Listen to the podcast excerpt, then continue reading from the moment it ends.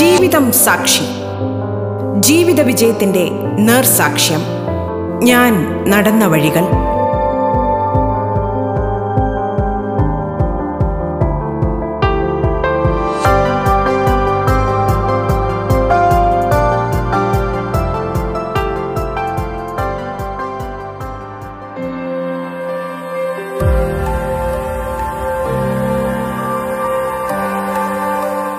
നമസ്കാരം പ്രിയ ശ്രോതാക്കളെ. ജീവിതം സാക്ഷിയിലേക്ക് സ്വാഗതം. ചെറുകഥാകൃത്ത് നോവലിസ്റ്റ് എന്നീ നിലകളിൽ പ്രശസ്തനായ സാഹിത്യകാരൻ വി ജെ ജെയിംസ് ആണ് ഇന്ന് നമുക്കൊപ്പം ഉള്ളത്. Vayalar award D C Books രജത jubilee novel award Malayattoor prize Rotary literary award തുടങ്ങിയ പുരസ്കാരങ്ങളും അദ്ദേഹത്തിന് ലഭിച്ചിട്ടുണ്ട്.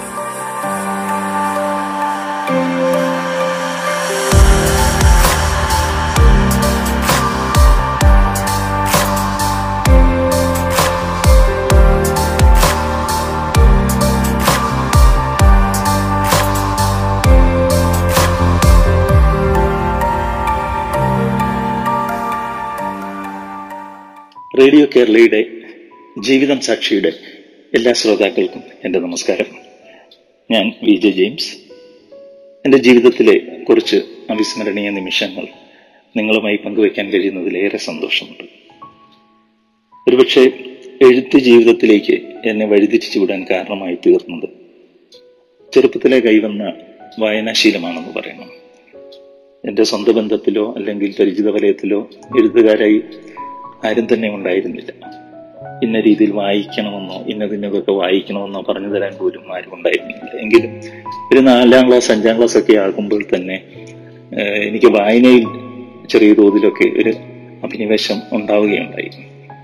അന്നത്തെ കാലഘട്ടത്തിൽ ചെറിയ പ്രായമല്ലേ ഏഹ്, കൗതുകം ഉണ്ടാകുന്നത് ഡിറ്റക്റ്റീവ് നോവലുകളും അപസർപ്പക അന്വേഷണങ്ങളും ഒക്കെ വായിച്ച് അതിന്റെ ഒരു ത്രില്ല് അനുഭവിക്കാനൊക്കെയായിരുന്നു അന്നത്തെ കൗതുകം. എന്റെ ചേട്ടൻ ചങ്ങനാശ്ശേരി പബ്ലിക് ലൈബ്രറിയിൽ ഒരു മെമ്പറായിരുന്നു അപ്പോൾ അദ്ദേഹം അക്കാലത്ത് വായിക്കുമായിരുന്നു. പ്രത്യേകിച്ചും റൊമാന്റിക് നോവലുകളൊക്കെയാണ് അദ്ദേഹത്തിന് താല്പര്യമുണ്ടായിരുന്നത് എങ്കിൽ കൂടി ഇപ്പോൾ ഒരു ദിവസം ചെന്നാൽ ചിലപ്പോൾ രണ്ട് മൂന്ന് പുസ്തകങ്ങളൊക്കെ എടുത്തുകൊണ്ട് വരും. അങ്ങനെ എടുത്തുകൊണ്ട് വരുമ്പോൾ അതിലൊരു പുസ്തകം നിർബന്ധമായും ഒരു ഡിറ്റക്റ്റീവ് നോവലായിരിക്കും അപ്പോൾ ഈ പുസ്തകം പ്രധാനമായും വായിക്കുന്നത് ഞാനാണ്. അപ്പോൾ അന്നത്തെ കാലത്ത് ചേട്ടൻ ലൈബ്രറി പോകുമ്പോൾ തന്നെ ഞാൻ കാത്തിരിക്കും. ഓരോ ഡിറ്റക്റ്റീവ് നോവലുകളിൽ ചിലപ്പോൾ മൃത്യുകിരണം ദുർഗാ പ്രസാദ് കത്രിയുടെയൊക്കെ അപ്പൊ അതിന്റെ രണ്ടോ മൂന്നും വോളിയങ്ങളൊക്കെ ഉണ്ടല്ലോ. ആദ്യത്തെ വോളിയം കഴിഞ്ഞാൽ ഇനി രണ്ടാമത്തേത് എന്താകുമെന്ന് അറിയാനുള്ള ആകാംക്ഷയാണ്. അപ്പൊ ഒന്നാമത്തെ വോളിയം കിട്ടിയിട്ട് ചില ദിവസം ചെല്ലുമ്പോൾ രണ്ടാമത്തെ കിട്ടിയെന്ന് വരില്ല. അപ്പൊ നമ്മൾ വീണ്ടും കാത്തിരിക്കും. അങ്ങനെ അവയൊക്കെ വായിച്ച് കടന്നു പോകുന്ന ഒരു ആവേശപ്പെട്ട കാലം ഏറ്റവും ചെറുപ്പത്തിൽ ഉണ്ടായി. പിന്നെ കുറച്ചുകൂടെ കഴിഞ്ഞ് ഞാൻ ഏഴാം ക്ലാസ്സിലൊക്കെ ആകുമ്പോൾ അതുവരെ ചങ്ങനാശ്ശേരിയിലാണ് താമസിച്ചിരുന്നത്. പിന്നെ ഏഴാം ക്ലാസ് മുതൽ എന്റെ പഠനം ചമ്പക്കുളം അച്ഛന്റെ വീട്ടിൽ നിന്നുകൊണ്ടായിരുന്നു ഞാൻ പഠിച്ചത്. അപ്പോൾ അവിടെ ഞങ്ങൾക്കൊരു ലൈബ്രറി ഉണ്ടായിരുന്നു അമിച്ചഗിരി കൊമന്ത സ്കൂളിനടുത്ത്. അപ്പോൾ ആ സ്കൂൾ അവിടെ ഞാൻ മെമ്പർഷിപ്പ് എടുത്തു. മെമ്പർഷിപ്പ് എടുത്തിട്ട് ഏഴാം ക്ലാസ് മുതൽ ഞാൻ തനിയെ ലൈബ്രറിയിൽ ചെന്ന് പുസ്തകങ്ങൾ എടുത്ത് വായിക്കുന്ന ഒരു ശീലം തുടങ്ങി. ഇതും ആരും പറഞ്ഞിട്ടൊന്നുമല്ല. എനിക്ക് വായിക്കണമെന്നുള്ള ആഗ്രഹം കൊണ്ടും സ്വന്തമായി ഒരു ലൈബ്രറിയിൽ ചെല്ലാനും അപ്പൊ അവിടെ റാക്കുകളിൽ അടുക്കി വെച്ചിരിക്കുന്ന പുസ്തകങ്ങൾ കണ്ടാൽ ആരാണ് എഴുത്തുകാരൻ എന്നൊന്നും എനിക്കറിയത്തില്ല. ഞാൻ കണ്ണിൽ കാണുന്ന പുസ്തകങ്ങൾ ഇങ്ങ് എടുത്തുകൊണ്ട് പോരുകയാണ്. കൊണ്ടുവന്ന ഉടനെ വായന തുടങ്ങും. അപ്പൊ അന്നത്തെ കാലത്ത് എഴുത്തുകാരുടെ പേരുകളൊന്നും നോക്കാതെ തന്നെ ഈ കൃതികളിലൂടെ കടന്നു പോവുകയും പിന്നീട് വളർന്ന ഒരു കാലഘട്ടത്തിലാണ് ഞാൻ അന്ന് വായിച്ചത് തകഴിയെയും ദേവിനെയും പൊറ്റക്കാടിനെയും ബഷീറിനെയും ഒക്കെ ആയിരുന്നു എന്നും അതുപോലെ മോണ്ടി ക്രിസ്റ്റോ അത് അലക്സാണ്ടർ ഡ്യൂമാസ് ആണ് അതിന്റെ കർത്താവ് കർത്താവെന്നൊക്കെ പിന്നീടാണ് മനസ്സിൽ പതിയുന്നതെന്ന് പറയാം. അപ്പൊ ആ വായനയ്ക്ക് ഇന്നാരുടെ പുസ്തകം വായിക്കുന്നു എന്നുള്ള ഒരു പ്രത്യേകതയൊന്നും അന്ന് അനുഭവപ്പെട്ടില്ല. വായിക്കണം വായിക്കണം വായിക്കണം എന്നുള്ള ഒരു ആഗ്രഹം. അത് കൂടുതൽ കൂടുതൽ ഉണ്ടായിരുന്നത് കൊണ്ട് കഴിയുന്നത്ര പുസ്തകങ്ങൾ എടുത്തുകൊണ്ട് വരുന്നു വായിക്കുന്നു. അങ്ങനെ ഒരു ശീലമാണ് ഞാൻ പുലർത്തിപ്പോകുന്നത്.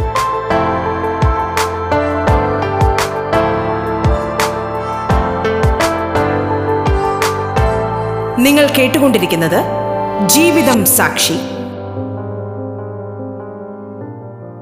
എന്തായാലും ഒരു കാര്യം വ്യക്തമാണ്. അന്നത്തെ ആ വായനയിലൂടെ എന്റെ ഉള്ളിൽ പ്രവേശിച്ച അക്ഷരങ്ങൾ തന്നെയാണ് പിന്നീട് ഒരു കാലത്ത് എനിക്ക് എഴുത്തിനുള്ള ഊർജമായി വളമായിട്ടൊക്കെ മാറുന്നത്. കാരണം വായനയ്ക്ക് അത്രമേൽ ഒരു മനുഷ്യനെ സ്വാധീനിക്കാനാവും എന്ന് എനിക്ക് എന്റെ തന്നെ ജീവിതത്തെ സാക്ഷി നിർത്തിക്കൊണ്ട് പറയുവാനായിട്ട് സാധിക്കും. കാരണം മലയാള ഭാഷ ഐച്ഛികമായിട്ടൊന്നും എടുത്ത് പഠിച്ചിട്ടുള്ള ആളല്ല. പത്താം ക്ലാസ് വരെ ഞാൻ ശരിക്കും സാമ്പ്രദായികമായ രീതിയിലുള്ള മലയാള ഭാഷ പഠനം നടത്തിയിട്ടുള്ളൂ. പിന്നീട് പ്രീ ഡിഗ്രിക്ക് ചെല്ലുമ്പോൾ പോലും സെക്കൻഡ് ലാംഗ്വേജ് ആയിട്ട് എടുത്തത് ഹിന്ദി ആയിരുന്നു. പിന്നെ എഞ്ചിനീയറിങ്ങിന് പോകുന്നു. അപ്പോൾ മലയാള ഭാഷ കോളേജിൽ ചെന്ന് പഠിക്കാനുള്ള ഒരു സാഹചര്യം ഒന്നും ഉണ്ടായിട്ടില്ല. പിന്നെ ഉണ്ടായിരുന്ന വായന. അപ്പൊ പഠനം എന്ന് പറയുന്നത് ഒരു രീതിയിൽ വായന തന്നെയാണ്. നമ്മൾ ആസ്വദിച്ച് വായിക്കുമ്പോൾ അതൊരു ശിക്ഷണമായിട്ടും പഠനമായിട്ടും മാറുകയും അത് നമ്മളെ പോഷിപ്പിക്കുകയും ചെയ്യുക.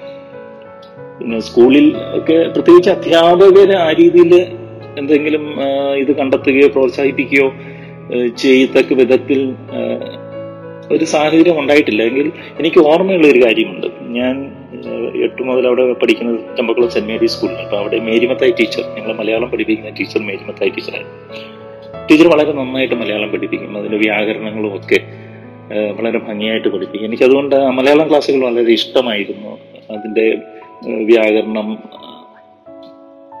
വിഭക്തി അങ്ങനെ ഒരുപാട് വിഭാഗങ്ങൾ. അവയൊക്കെ ഞാൻ വളരെ ഭംഗിയായിട്ട് പഠിക്കുകയും വൃത്തം ഇതെല്ലാം വൃത്തം തിരിക്കലും ഇതൊക്കെ എനിക്ക് ഭയങ്കര ഇഷ്ടമായിരുന്നു. അപ്പൊ എന്റെ മലയാളത്തിന്റെ ഉത്തരക്കടലാസ് ടീച്ചർ ഞാൻ ഓർക്കുന്നുണ്ട്. ഒരിക്കലും ഇങ്ങനെ വായിച്ചിട്ട് ഒരു ഉപന്യാസം ഉണ്ടായിരുന്നു ഞാൻ ആ വിഷയം കൃത്യമായിട്ട് ഓർക്കുന്നില്ല. അപ്പൊ ആ ഉപന്യാസത്തിന് ഞാൻ എഴുതിയത് വായിച്ചതിന് ശേഷം ഈ ഉത്തരക്കടലാസ് കൊണ്ടുവന്ന് എല്ലാവർക്കും വിതരണം ചെയ്യുന്നതിനിടയ്ക്ക് ടീച്ചർ എന്നോട് പ്രത്യേകമായിട്ട് ചോദിച്ചു. "ഇത് ജെയിംസ് ഇത് എവിടെയെങ്കിലും നോക്കി എവിടെ നിന്നെങ്കിലും കൊണ്ടുവന്ന് എഴുതിയതാണോ എന്നുള്ള രീതിയിൽ. അതായത് ഞാൻ എഴുതിയതിൽ എന്തോ ഒരു പ്രത്യേകത ടീച്ചർ കണ്ടിരുന്നു. ഒരുപക്ഷെ ആ പ്രായത്തിൽ നമ്മൾ ഒരു കുട്ടിയിൽ നിന്നും പ്രതീക്ഷിക്കുന്നതിനേക്കാളും കുറച്ച് വ്യത്യസ്തമായിരുന്നിരിക്കുന്നത് അതുകൊണ്ടായിരിക്കും ആ ടീച്ചർ എന്നോടൊന്ന് ചോദിച്ചിരുന്നു ഞാൻ ഓർക്കുന്നു. അതുപോലെ മലയാള ഭാഷയോടുള്ള പ്രിയം കാരണം ഞാൻ ഏറ്റവും വടിവത്ത അക്ഷരങ്ങളിലാണ് എഴുതാറ്. ഉത്തരമൊക്കെ എഴുതുമ്പോഴും അതുപോലെ സ്കൂളിൽ കൈയക്ഷര മത്സരത്തിനൊക്കെ ഒന്നാം സ്ഥാനം ലഭിക്കുകയും ഒക്കെ ചെയ്തിരുന്നു. അങ്ങനെ ഭാഷയോടും അക്ഷരത്തോടും എന്തുകൊണ്ടോ ഉള്ളിൽ ഒരു പ്രിയം അത് പിന്നീട് കലർന്ന ഒരു ആരാധനയായി മാറുന്ന തരത്തിൽ അക്ഷരത്തെ ഒരു ഉപാസനയായിട്ട് കൂടെ കൊണ്ട് നടക്കുന്ന വിധത്തിലൊക്കെ വന്നിട്ടുണ്ട്. എന്റെ ഉത്തരക്കടലാസ് ടീച്ചർ ഒരു തവണ മറ്റ് ക്ലാസ്സുകളിൽ കൊണ്ടുപോയി അവിടുത്തെ കുട്ടികളെ കൊണ്ട് കാണിച്ചെന്ന് ഞാൻ അറിഞ്ഞു. കാരണം ഞങ്ങളുടെ സെന്റ് മേരി സ്കൂളിലെ ആൺകുട്ടികൾക്കും പെൺകുട്ടികൾക്കും പ്രത്യേകം പ്രത്യേകം ക്ലാസ്സുകളാണ്. അപ്പൊ എന്റെ ഒരു കസിൻ സിസ്റ്റർ ലിസമ്മ അവിടെ പെൺകുട്ടികളുടെ ക്ലാസ്സിൽ പഠിക്കുന്നുണ്ടായിരുന്നു.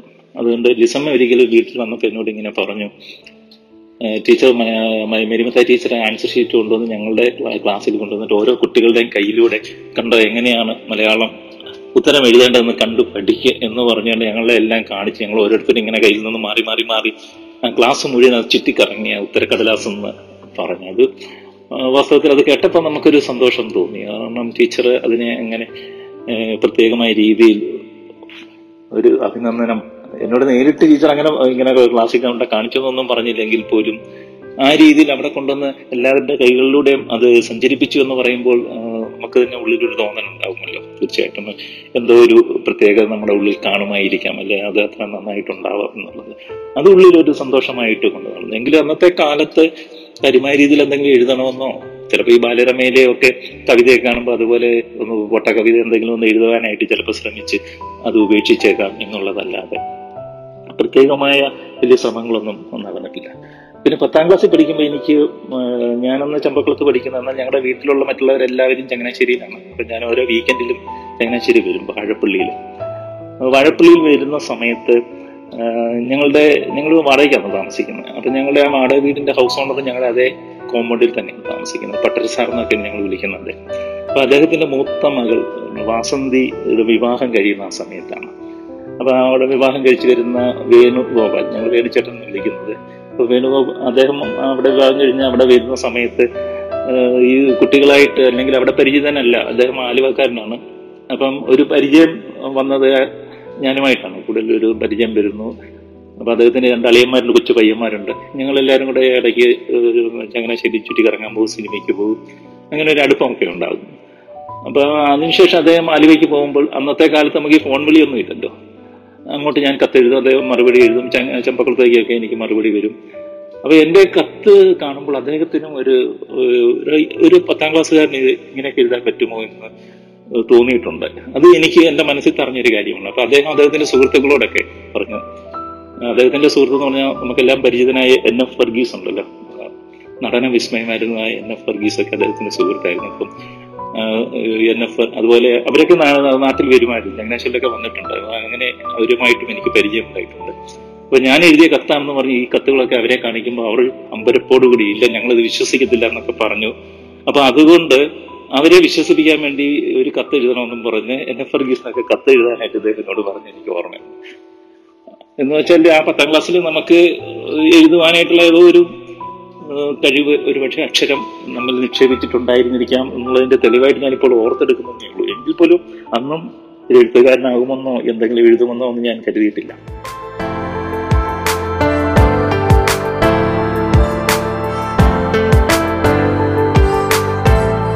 ജീവിതം സാക്ഷിയിൽ ഇടവേള.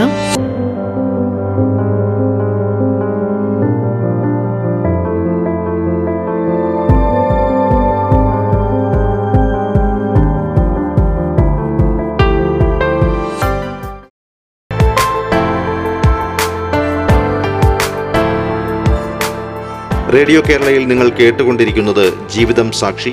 പ്രശസ്ത സാഹിത്യകാരൻ വി ജെ ജെയിംസ് ആണ് ഇന്ന് നമുക്കൊപ്പം ഉള്ളത്. തുടർന്ന് കേൾക്കാം ജീവിതം സാക്ഷി.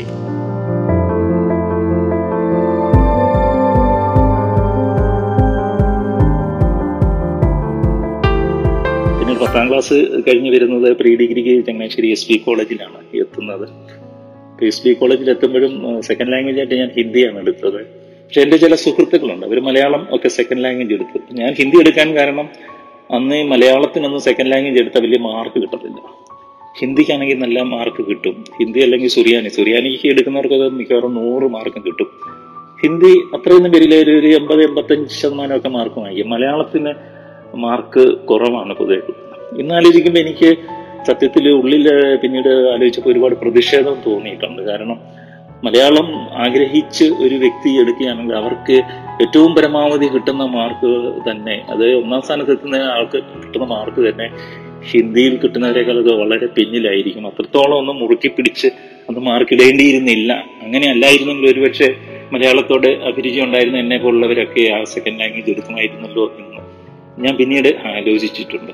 അപ്പൊ അന്ന് മലയാളം ക്ലാസ്സിലൊക്കെ ഇരുന്ന എന്റെ സുഹൃത്തുക്കളൊക്കെ ക്ലാസിന്റെ ഭംഗിയെ കുറിച്ചും ഒക്കെ വന്ന് പറയുന്നതും അന്ന് സ്കറിയ സക്രിയ സാറൊക്കെയാണ് ചങ്ങനാശ്ശേരി എസ് പി കോളേജിലെ ക്ലാസ് എടുത്തുകൊണ്ടിരുന്നത്. അതുപോലെ അന്ന് അവിടെ വെച്ചാണ് ഞാൻ ആദ്യമായിട്ട് ഒ വി വിജയൻ എന്ന പേര് കേൾക്കുന്നത്. എന്റെ ഒരു സുഹൃത്ത്. മലയാളത്തിൽ മലയാളം ക്ലാസ്സിൽ പഠി സെക്കൻഡ് ലാംഗ്വേജ് എടുത്ത ഒരു സുഹൃത്ത്. ഒരിക്കൽ എന്നോട് വന്ന് പറഞ്ഞു ഇന്ന് എനിക്ക് ഒ വി വിജയന്റെ ഖസാക്കിന്റെ ഇതിഹാസം ലൈബ്രറിയിൽ നിന്ന് കിട്ടി എന്ന് വളരെ ആവേശത്തോടെ അദ്ദേഹം എന്നോട് പറഞ്ഞു. പക്ഷെ എനിക്ക് അന്ന് ഒ വിജയനെ അറിയത്തില്ല. എന്താണ് ഖസാക്കിന്റെ ഇതിഹാസം എന്ന് അറിയത്തില്ല. ഞാൻ വിചാരിച്ചെന്തോ നമ്മൾ കേട്ടിട്ടുള്ള ഏതോ ഒരു ഇതിഹാസം പോലെ വല്ലതുമായിരിക്കും അതിനപ്പുറത്ത് ഞാനൊരു പ്രാധാന്യം കൊടുത്തിട്ട് കൊടുത്തുമില്ല. പക്ഷെ ഒവിജൻ എന്ന പേരും ഖസാക്കിന്റെ ഇതിഹാസം എന്ന പേരും എന്റെ ഉള്ളിൽ അന്ന് കടന്നു വരുന്നുണ്ട്. ഇതിന് പിന്നീട് എന്റെ ജീവിതത്തിൽ ഒരുപാട് പ്രാധാന്യം ഉണ്ടാകുന്നുണ്ട്. അതുകൊണ്ടാണ് ഞാൻ ഇപ്പോൾ ആ ഒരു ചെറിയ സംഭവം ഓർത്തെടുത്തത്. പിന്നെ ആ സമയത്താണ് ഞാൻ പ്രീ ഡിഗ്രിക്ക് പഠിക്കുമ്പോഴാണ് കോളേജ് മാഗസിന് കൊടുക്കാൻ വേണ്ടി ഒരു കഥ എഴുതാനായിട്ട് ശ്രമിച്ചു. അതത്ര മികച്ച കഥയൊന്നും ആയിരിക്കണമെന്നില്ല. കാരണം നമ്മളൊരു ഒരു ഒരു ശ്രമം. അത് മാഗസിനൊന്നും വന്നില്ല. അതായിരുന്നു എന്റെ ഒരു എഴുത്തിന്റെ ഒരു ആദ്യഘട്ടത്തിൽ നടന്ന ഒരു എഴുത്ത് എന്ന് പറയുന്നത്. പിന്നെ പ്രീ ഡിഗ്രി കഴിഞ്ഞിട്ട് എഞ്ചിനീയറിങ്ങിന് പോകുന്നതിന്റെ ആ ഇടവേളയിൽ റിസൾട്ട് വരുന്നതിന് അന്നത്തെ കാലത്ത് ഒരു രണ്ടു മാസത്തോളം ഇടവേള. അപ്പൊ ആ സമയത്ത് ഞാൻ ചുമ്മാ ഒരു കൗതുകത്തിന് ഞങ്ങളുടെ വീടിനടുത്തുള്ള ഒരു മനുഷ്യന്റെ ഒരു ഒരു ജീവിതം വളരെ ദുരിതപരമായ ഒരു ജീവിതം. അദ്ദേഹത്തിന് അച്ഛനും അമ്മയും മരിച്ചു. ഒരു സഹോദരിയേ ഉള്ളൂ. ആ സഹോദരിക്കാണെങ്കിൽ മാനസികമായ വിഭ്രാന്തി ഉള്ള ഒരു അസുഖമാണ്. അപ്പൊ ഈ സഹോദരിയെ നോക്കേണ്ട ഉത്തരവാദിത്വം മുഴുവൻ ഇദ്ദേഹത്തിനാണ്. അദ്ദേഹത്തിന് തന്റെ ജീവിതത്തെ കരിപ്പിടിപ്പിക്കാനാവുന്നില്ല. സഹോദരി ഉള്ളവർക്ക് കല്യാണം കഴിക്കാൻ പറ്റുന്നില്ല. ഇങ്ങനെ വളരെ ദുരിതം പിടിച്ച ഒരു ജീവിതമുള്ള ഒരു മനുഷ്യൻ. ആ മനുഷ്യന്റെ ആ, ജീവിതാനുഭവം ഉള്ളിൽ തട്ടിയപ്പോൾ ഞാൻ അത് അതിനെ ഒന്ന് മനസ്സ് പ്രമേയമാക്കിക്കൊണ്ട് എന്റെതായ രീതിയിൽ ചുമ്മാ ഒരു ഇരുന്നൂറ് നോട്ട്ബുക്കിൽ കുത്തി കുറിച്ച് ഒരു നോവൽ എന്നുള്ള പേരൊക്കെ സ്വയം ഇട്ട് ഒരു അത്ര വലിയ പ്രാധാന്യം കൊടുക്കേണ്ട ഒരു കാര്യമൊന്നുമില്ല ഞാൻ പറഞ്ഞത് ഒരു അക്ഷരത്തോട് ഇടപെടാനുള്ള ഒരു അവസരം അങ്ങനെ ഉണ്ടായി എന്നുള്ളത് കൊണ്ട് മാത്രം ഞാൻ ഓർത്തെടുക്കുന്നേ ഉള്ളൂ അല്ലാതെ ഞാനൊരു എഴുത്തിൽ ഇടപെട്ടു എന്നുള്ള ഒരു കാര്യം ഉറപ്പിക്കാൻ വേണ്ടിയൊന്നുമല്ല. പിന്നീടാണ് എഞ്ചിനീയറിങ്ങിന് പോകുന്നത്. കോതമംഗലത്ത് മാർത്തൻ ഹിൽസ് കോളേജ് ഓഫ് എഞ്ചിനീയറിംഗിലാണ് ഞാൻ പഠിക്കുന്നത്. അപ്പോൾ അവിടെ ചെല്ലുമ്പോൾ തീർത്തും വ്യത്യസ്തമായ ഒരു സാഹചര്യമാണ്. കാരണം പല സ്ഥലത്തു നിന്നും വന്ന് ഹോസ്റ്റലിൽ താമസിക്കുന്നവരാണ്. പ്രത്യേകിച്ചും എറണാകുളത്തെയൊക്കെ കോളേജുകളിൽ മഹാരാജാസിലും ഒക്കെ അച്ഛന്റെ ആൽബസിലും ഒക്കെ പഠിച്ചു വന്ന ചില സുഹൃത്തുക്കളുണ്ട്. എന്നെ പോലെ വളരെ റിമോട്ടായിട്ടുള്ള സ്ഥലങ്ങളിൽ നിന്ന് വന്നവരേക്കാൾ അവർക്ക് സാഹിത്യത്തിലും മറ്റേത് മേഖലയിലും കൂടുതലായിട്ടുള്ള ഒരു എക്സ്പോഷർ കിട്ടിയിട്ടുള്ളവരാണ്. അപ്പൊ അവരൊക്കെ വന്ന സാഹിത്യത്തെക്കുറിച്ചും അല്ലെങ്കിൽ ഓരോ വായിച്ചിട്ടുള്ള പുസ്തകങ്ങളെ കുറിച്ചൊക്കെ വളരെ ആധികാരികമായിട്ടൊക്കെ സംസാരിക്കും ചിലപ്പോൾ ഞാൻ വിചാരിക്കാറുണ്ട് എനിക്ക് ഇവർ വായിച്ചിട്ടുള്ള പലതിനെ കുറിച്ച് എനിക്ക് പറയാൻ പറ്റുന്നില്ല. അങ്ങനെയാണ് ഖസാക്കിന്റെ ഇതിഹാസത്തെ കുറിച്ച് അവർ ഒരിക്കൽ ചർച്ച ചെയ്യുന്നത് ഞാൻ ഓർക്കുന്നുണ്ട്. ബാബു പി പി അതുപോലെ റാഫി ഇക്ബാൽ ഇവരൊക്കെ ഈ സാഹിത്യവുമായിട്ട് ബന്ധമുള്ള സുഹൃത്തുക്കളായിരുന്നു. അപ്പൊ ഇവരൊക്കെ ഖസാക്കിന്റെ ഇതിഹാസത്തെ കുറിച്ചും രവിയെ കുറിച്ചും മൈമിനെ കുറിച്ചും അള്ളാപ്പിച്ച മല്ലാക്കയെ കുറിച്ചും അപ്പക്കിളിയെ കുറിച്ചും അവരുടെ ഓരോ ചെയ്തികളെ കുറിച്ചും അതിലെ ചില വാചകങ്ങൾ പോലെ ഇത് ഖസാക്കിന്റെ സയാന സഹാരികളുടെ അച്ചാവിട മന്ദാരത്തിന്റെ ഇലകൾ തുന്നി തൂക്കി തുന്നിച്ചേർക്കുക എന്നൊക്കെ പറഞ്ഞിട്ടുള്ള ആ വാചകങ്ങൾ പോലും അവർ കാണാതെ പറയുകയും ഒക്കെ ചെയ്യുന്നത് കേൾക്കുമ്പോൾ ഒരു അമ്പരപ്പോടു കൂടി ഞാൻ നോക്കി. അവിടെ ചില സുഹൃത്തുക്കളൊക്കെ ഉണ്ടായിരുന്നു എഴുത്തിൽ ഇടപെടുന്നവർ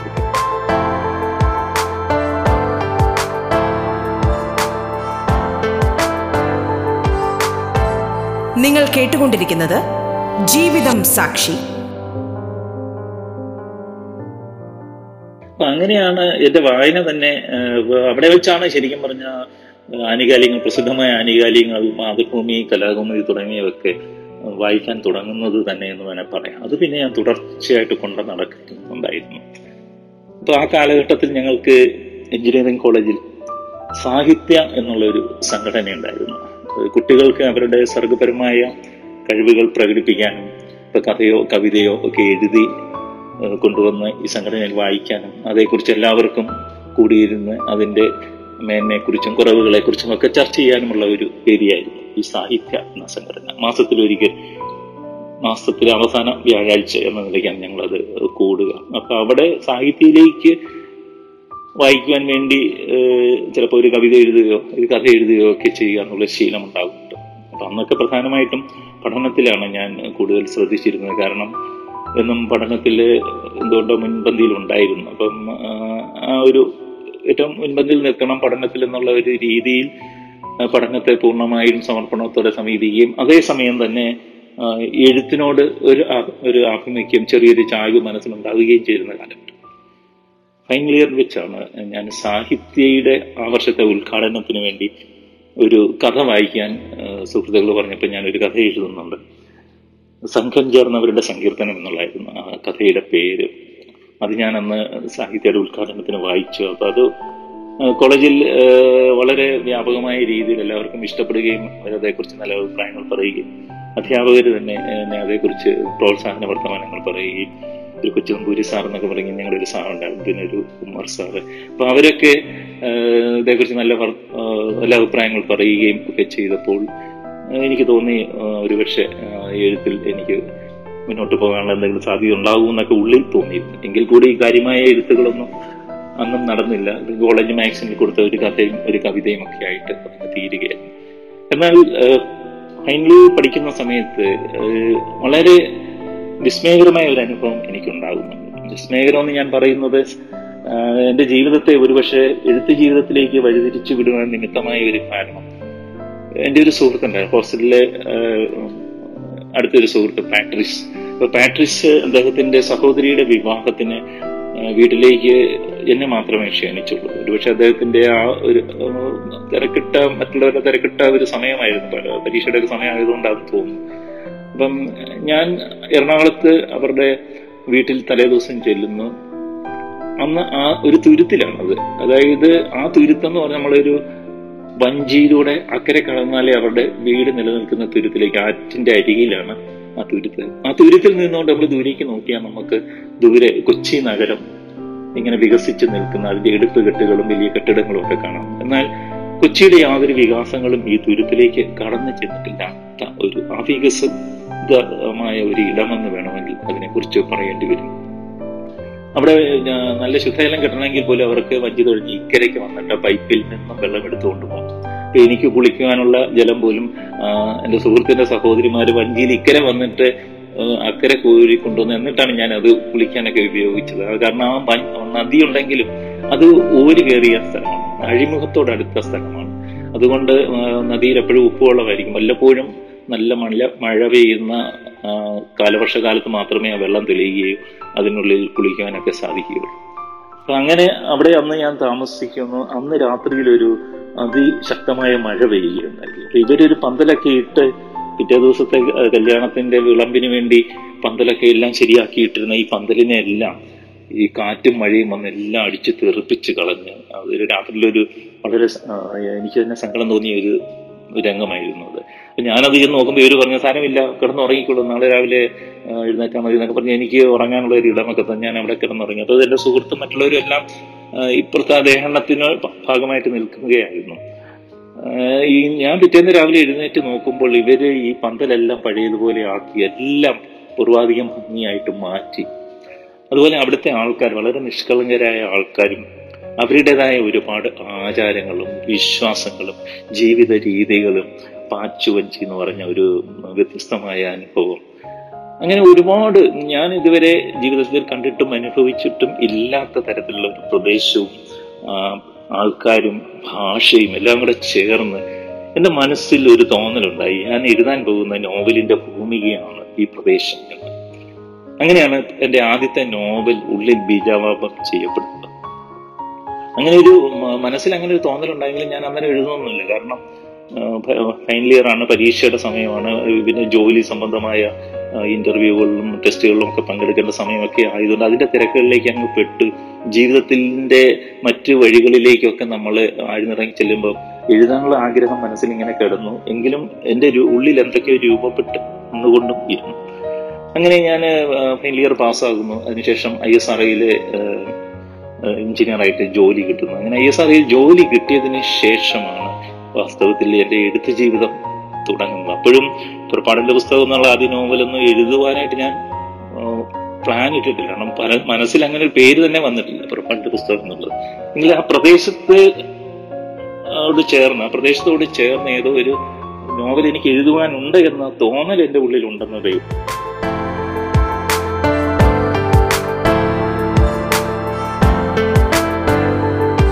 ജീവിതം സാക്ഷിയുടെ ഈ അധ്യായം ഇവിടെ പൂർണമാകുന്നു. നന്ദി നമസ്കാരം.